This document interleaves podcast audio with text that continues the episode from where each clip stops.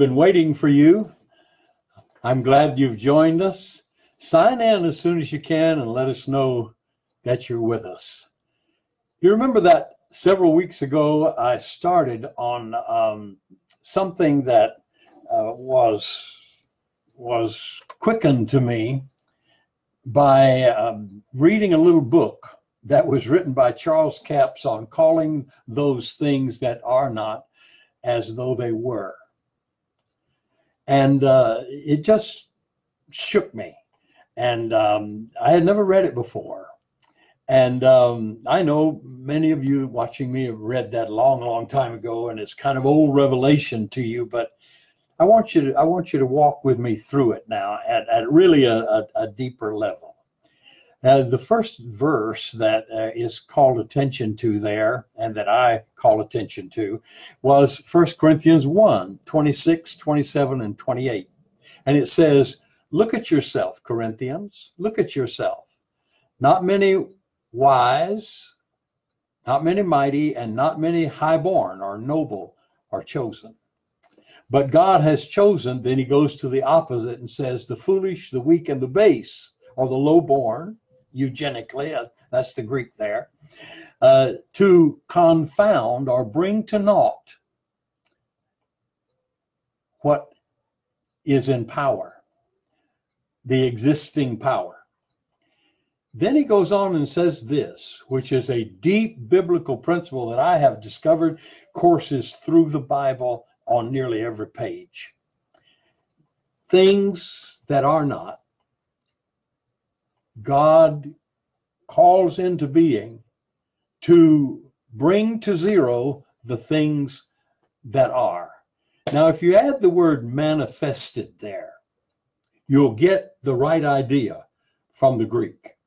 And I'm going to get into that today. That's what I want to get in today, into today. Now, why did God do that? Here's why God did that. That no flesh may glory in his presence. Flesh, fleshly, carnality has no place in God's presence.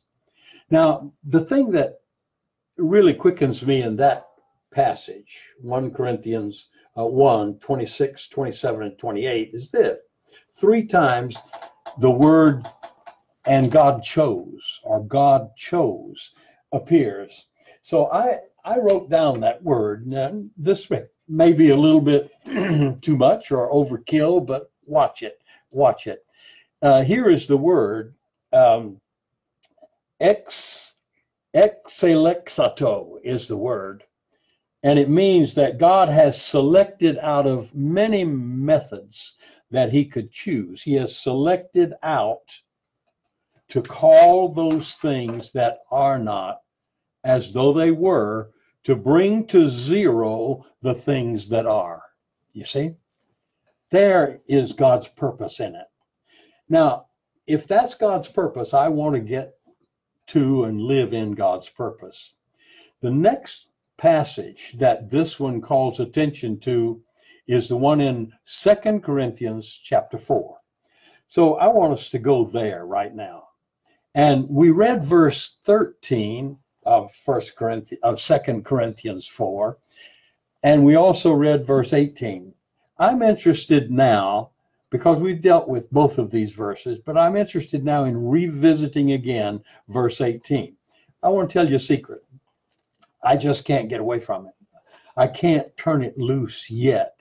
I've been in this verse and in this passage now for for all the time that we've been into this study and I can't get out of it. Here's here's what it says in Second Corinthians 4 18. Here's what it says. We do not look at the things which are seen but we look at the things that are not seen. Wow. Let's stop right there. We don't look at. Now, this is the Greek word, as we said before, skopeo. And it doesn't mean just to look at with the eyes, it means really to focus on. It means to, to take aim at, as with a bow and arrow or with a with a gun, a rifle. So don't focus on, don't um, spend your energy and your time trying to understand things that you can see, but rather focus on the things behind the things that you can see that you cannot see with the natural eye. I know that's that that's pretty obvious in the text itself. But he goes on and says something else that's not obvious. He says, because or for the things which are seen are now my new King James uh, version here, which I love dearly, um, says temporary. Temporary. Um, I believe the King James says temporal. The idea is passing. They have coalesced and come together like two bodies or like two objects. And their collision is exactly that a collision, and it's going to be over. It's going to come to an end. But he says, the things that I want you to focus on, the things are the things that are not seen with the naked eye. And these, he says, are Iona, A I O N A, Iona. Now, I grant you that the church and all of us down through the decades and the centuries and indeed uh, the ages have translated this word to mean eternal. But it, it, it, it doesn't mean eternal in the sense of interminably long without end or beginning. What it means is ageless. These things that we can see, we won't see tomorrow. You know, things may be different tomorrow. But the things that are not seen are ageless. In other words, they are timeless. They, they are beyond the accidents of life. Now, look at the rest of this. Look at the rest of this. Are, are for the things which are seen are temporary. I don't want to get too deeply into this because the word is proskairos, P R O S, meaning outside the moment. Outside the moment. Kairos is the moment, it's the now time. Now, God doesn't want us to get caught up in the in, in the machinations of our circumstances and forget about a reality that is beyond those circumstances. It's like Romans 8 28. All things work together for good to them that love the Lord. Wait a minute. Things don't work together for good. Things will kill you. But the text doesn't say that things work together for good. The text truly says that in all things, God works together with us for our ultimate good. So, this God who is unseen behind the scene is what he wants us to focus on. Now, that brings me to something that I've been thinking about for a long time, and I really want to share it with you now. Uh, let me let me give you two things. Number one, let's look at, at, at this.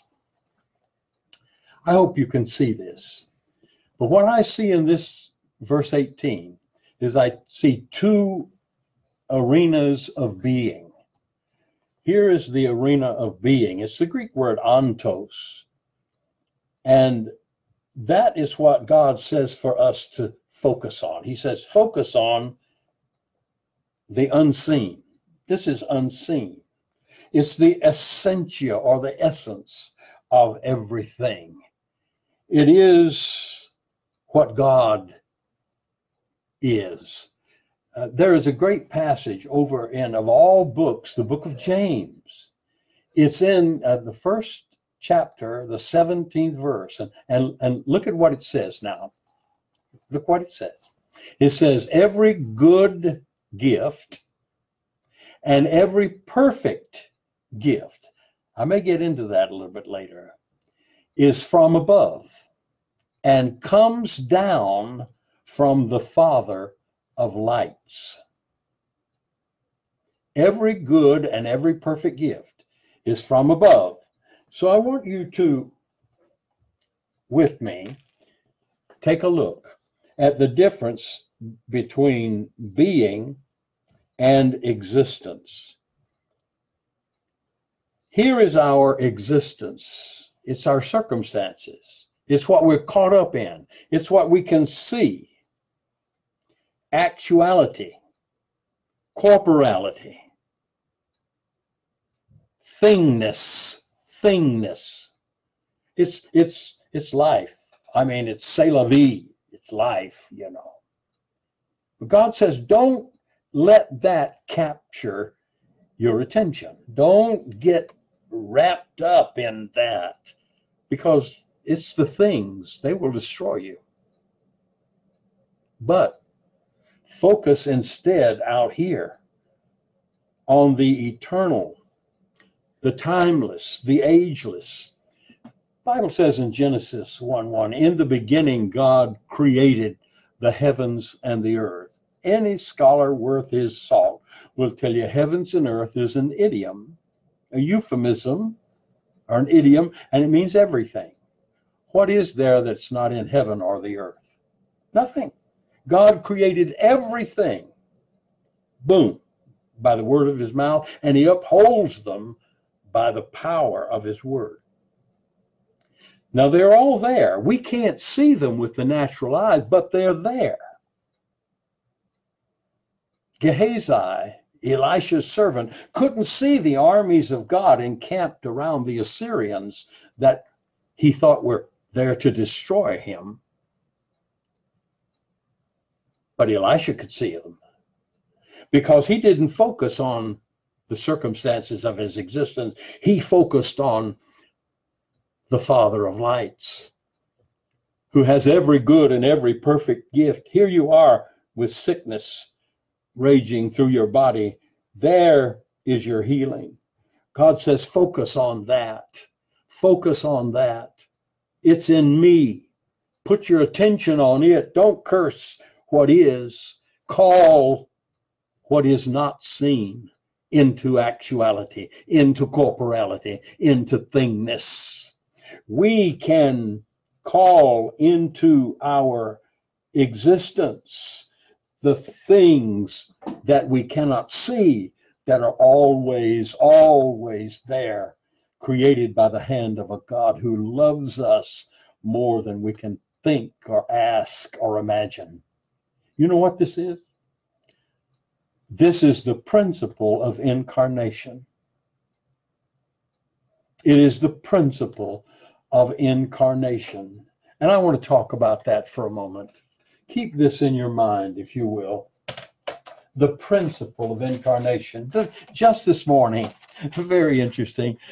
Uh, a, friend of mine, I wish we were better friends, and I intend to make that happen uh, very soon. His name's Tony Miller, and he pastors a great church in Oklahoma City. He tweeted this morning, just as I was coming down the stairs into my study to do this, this program. Here's what he said Tony said, to engage in prayer is to initiate an uprising against the disorder and the chaos that fills our world. It is the avenue of engaging the unseen world, inviting the reign of the true king into our present circumstances. I said, Tony, you just preached my sermon. This is incredible, ladies and gentlemen. The Bible says, here is the ultimate incarnation. God looked on a world that was lost in darkness and in sin. And God sent his only begotten Son, incarnation. Incarnation. You see, the answer incarnates the problem. God was in Christ reconciling. What was what was what were the circumstances? Alienation. What is sin? Alienation. God was in Christ reconciling ton cosmon, the world, the sons of Adam, unto himself. One of my favorite passages in all of scriptures, that great passage in Colossians, in him the fullness of the Godhead dwelt bodily incarnation. You see, God, God has given us his ability to incarnate the unseen into what we see, taste, touch, smell, feel, hear. What a what a miracle. What a opportunity. Every good and perfect gift. Oh, I, I will at another time, I will deal with that because there are good gifts and then there are perfect gifts. They come down from ano, anothen. Now the word for heaven is urano, ano. Ano means above. Heaven's our above. I love that.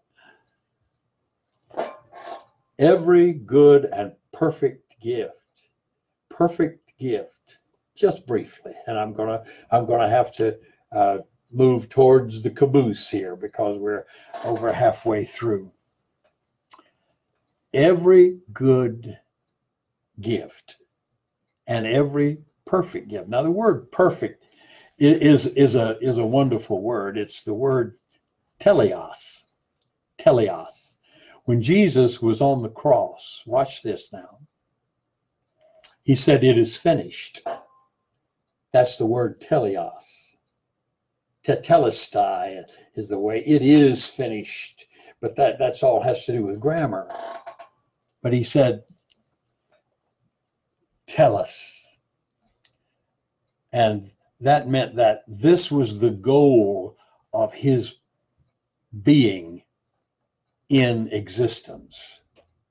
This was the goal of Jesus coming into earth. This was the reason, the purpose that God sent Jesus into the earth. It's finished. What? Finished. Plan of redemption, finished. Reconciliation, prepared, completed, handed to us to accept by simple faith. Every perfect gift everything designed to reconcile us comes down not from our circumstances, but from our Father. The things which we cannot see are always the answer to the things that we can. This this is what this this great great word says to me. Now, I want to show you one more thing, and uh, here it is. And uh, see, we can get this existence. Now, you got to look at it in terms of this. Now, don't forget, you got to look at it in terms of this. This is existence where we are. This is being where God is. God says, focus, skopeo, on this while you blepo this. And here's why. Watch. Existence is reality as presented in appearance. This is your Merriam Webster dictionary. I just took it out of the one on my desk. Existence is reality as presented in appearance. That's what we can see.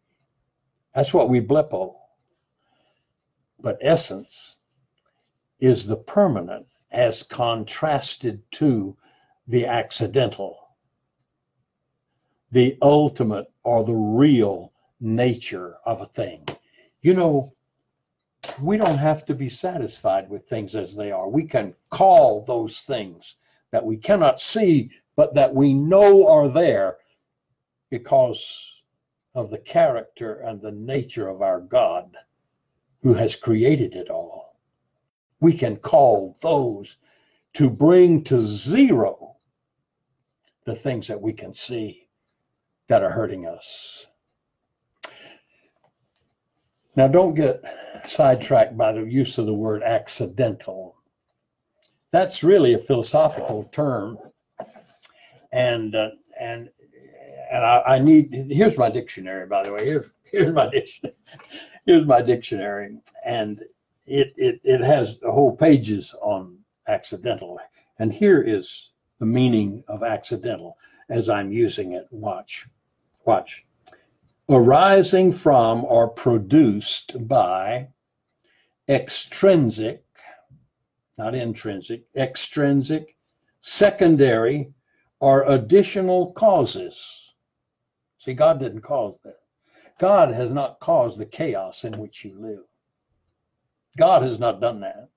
That is, it is not God's will for you to live in chaos. It is not God's will for you to live in pain. It is not God's will for you to live in poverty. It is not God's will for you to live outside of His kairos, His time, His moment, His purpose for you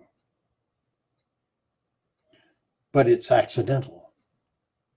Now, it doesn't mean that it's not to be blamed. It's not blameless.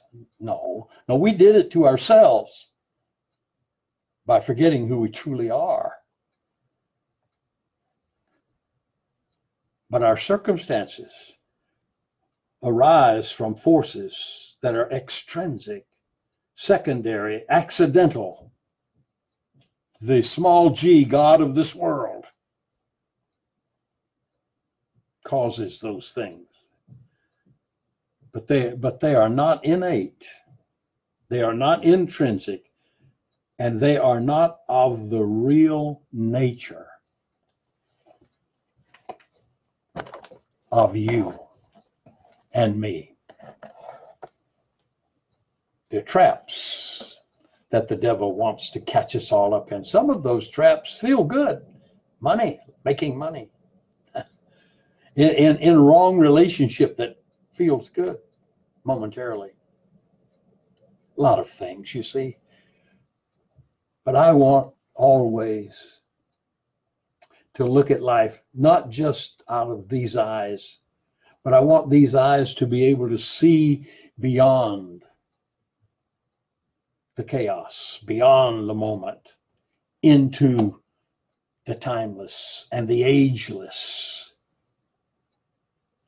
Because I know that every good and perfect gift is there waiting for me to claim it and snatch it and take hold of it and live by it. Because it comes down out of being into existence out of the unseen into the seen from my Father. I pray that this captures you as, as it has captured me. Doesn't mean that I'm oblivious to what's going on. No, no, no, no. I can see the things that are better and from a purer perspective when I can also see the things that are not. See, this gives me an eternal or a timeless or an ageless perspective. I pray that for each of us today. We're running out of time, but I, I would like to hear from you. I'd like to hear a response from you. I'd like you to go to our website at any point and and engage us. Um, let's communicate. God bless you. And God sink this truth into your spirit in a brand new way. In Jesus' name, amen. God bless you.